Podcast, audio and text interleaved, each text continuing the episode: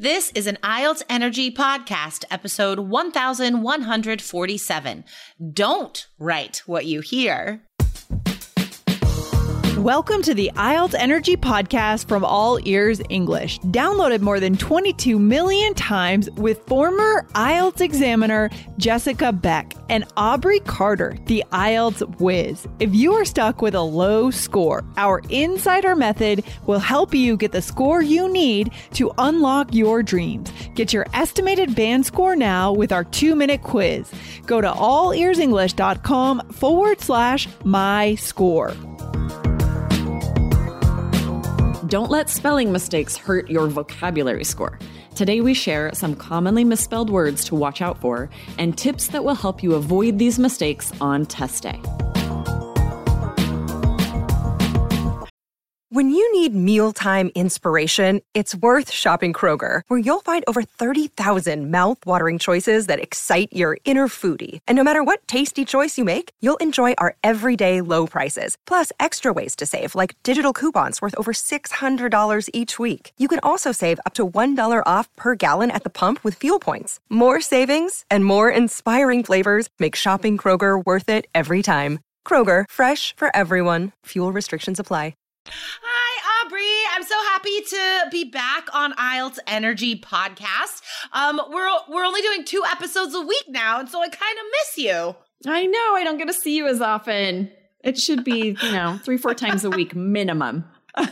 well, guys, actually, that was a little bit of a white lie because I'm kind of seeing Aubrey more now. We are doing some amazing YouTube stuff, guys.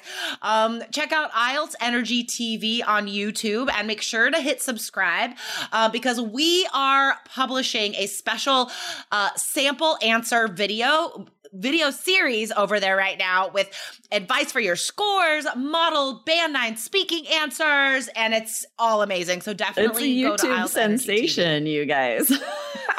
if you check out those videos, you're gonna see one time where I thought Jessica was gonna call us a YouTube sensation, and I got really excited, and then she just said YouTube series. Like, oh.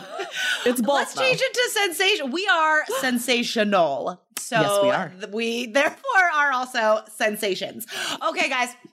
So today, um, we are not talking about speaking here on the podcast. We are talking about writing and some unique spelling errors we've seen and some common spelling errors we've seen, right?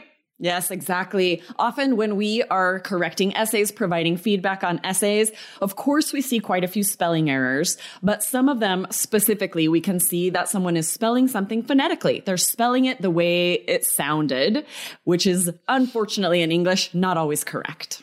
English spelling is the worst. Right. Um, there, of course, there are a lot of spelling rules, right? But then there are a million exceptions to every single spelling rule. Um, but the best way, before we get into these mistakes that you might also be making, guys, I want to just tell you immediately that the best way to improve your spelling is just by reading a lot of English. Yes, exactly. I was a champion speller as a kid. I won several spelling bees, and that's exactly why I was reading all the time. I was a total bookworm. And so I had a better vocabulary and was able to spell better than most of my peers just because I was reading so much. Yeah, exactly. Um, I am not naturally a good speller, and the only way that I have improved is by reading. Like I know, you know, some some subjects just comes easy to people, eh, but I was always like wondering, okay, is it I? Is it E? Is it E? Is it I? And the mm. only way that I improved over my, you know, school years was just exactly that, just reading as much as possible, and I still read all the time. Um, okay, so let's talk about some uh, spelling mistakes we've noticed recently recently. And guys, I hope you write these down and you write down the corrections that we tell you because you might be making these same mistakes in your essays. Yes, definitely. So the first one was a very good essay about whether online retail would replace brick and mortar shops.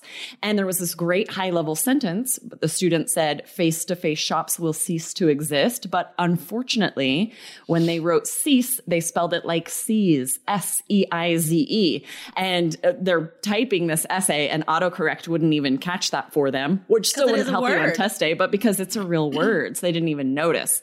This does sound a little different different when you're pronouncing it. Cease and seize, you hear the Z. So it's not so much of a spelling phonetically what they heard, but just sort of having heard this word, knowing it means stop, and then spelling the other words you've heard, which is a verb that means to take or capture. Yeah. So um seize, the one that they used, right? Like Aubrey said, it's a verb. It's usually to take something, to grab something. Um, S E I Z E. But what the person wanted today was wanted to say was cease to exist, which is also a verb, and it cease means stop doing something, right? C E A S E. So completely different words, but similar in how we say them. And if you are like reading out loud in your head, right? Like while you're reading, you're saying the words out loud in your head. Um, maybe you aren't sure how some of these words are said and you confuse them, right?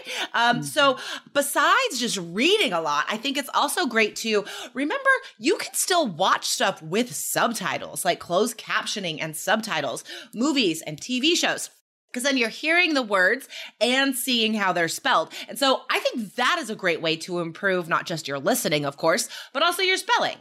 Yes, you really need both, right? Because an error like this, reading isn't going to help you know how to pronounce it. So when yeah. you have both, you're learning vocabulary from reading and you're also seeing how it's spelled when you watch closed captions for videos and TV shows, then you're engaging your brain in multiple ways and learning vocabulary holistically. So then you're not going to make these mistakes on test day because this happens even to native speakers. Like, oh, yeah. I know what's happened to me so many times where there are words I've read a lot, like words I just see written and I've never heard anybody say them.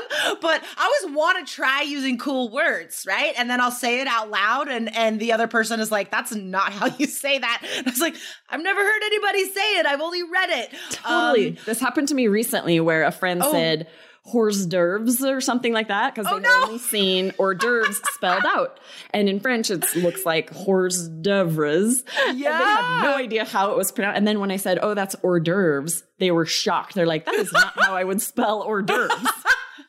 Oh yeah, I mean English words that come from French just oh, don't yeah, follow any it. rules. right. Uh, forget it. That's too hard. The silent T's and the silent S's and oh yeah, yeah, yeah. It's so hard. um, okay, so what's another uh, mistake that you've seen in a recent essay, Aubrey? Okay, so this is there's a really high level phrase that we want you guys to be able to use, which is to a certain extent which means, um, you know, it's hard to describe, right? It means just part of something, right? This happens to a certain extent, meaning it doesn't happen all the time. Right. Yeah, exactly that. It's um it's a phrase of frequency, right? Um right. it's almost usually we mean like sometimes right? Yes, uh, it exactly. depends on context, of course. The surrounding ideas and information will tell you more exactly to what extent or how often something exactly. happens. So, extent is like how often.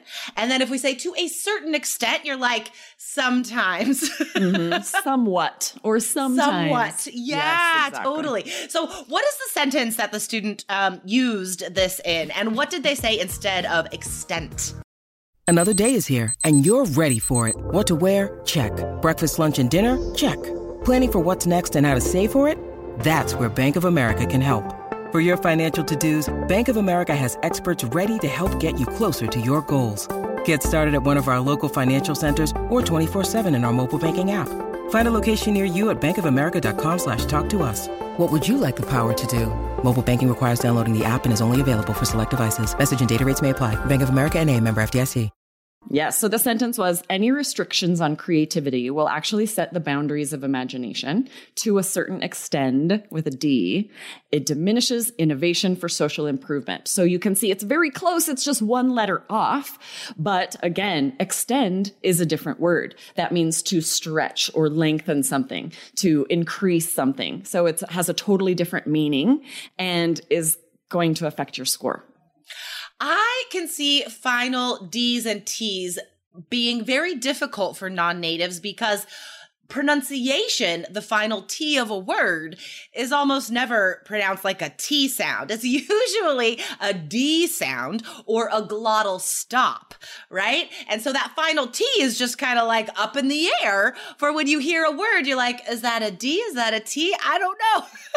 Yes, so, and you can really um, see how this student they heard this uh, this phrase to a certain extent, but probably didn't see it written and and just assumed it was a D. And then if you yeah. go to include that in your essay, assuming the spelling, that's when you run into problems.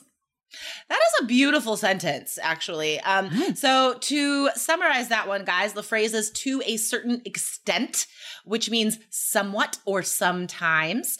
And it is with a T, E X T E N T, guys, is the correct spelling.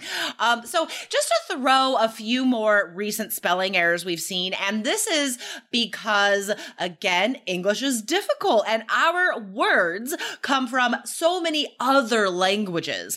That's why there are, there's no like one set of rules because we follow French rules for these words and German rules for these words and silent G's right. and say the G and like what? So just a couple words we want you to write down, guys, because we have seen students spell this wrong.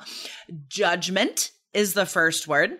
So we saw a student just use a G, but that's not correct. It's J U D G E M E N T. So that D is a very important letter there. Don't forget that, even though it's not exactly heard when we say it.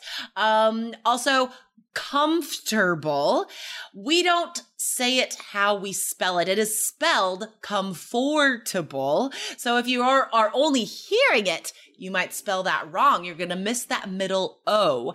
And then when we double up on consonants at the end of words, those are spelling rules you need to memorize, guys, because we do follow those, right? So specifically, for example, it has two L's at the end, not one. And it's easy to forget those doubled up consonants.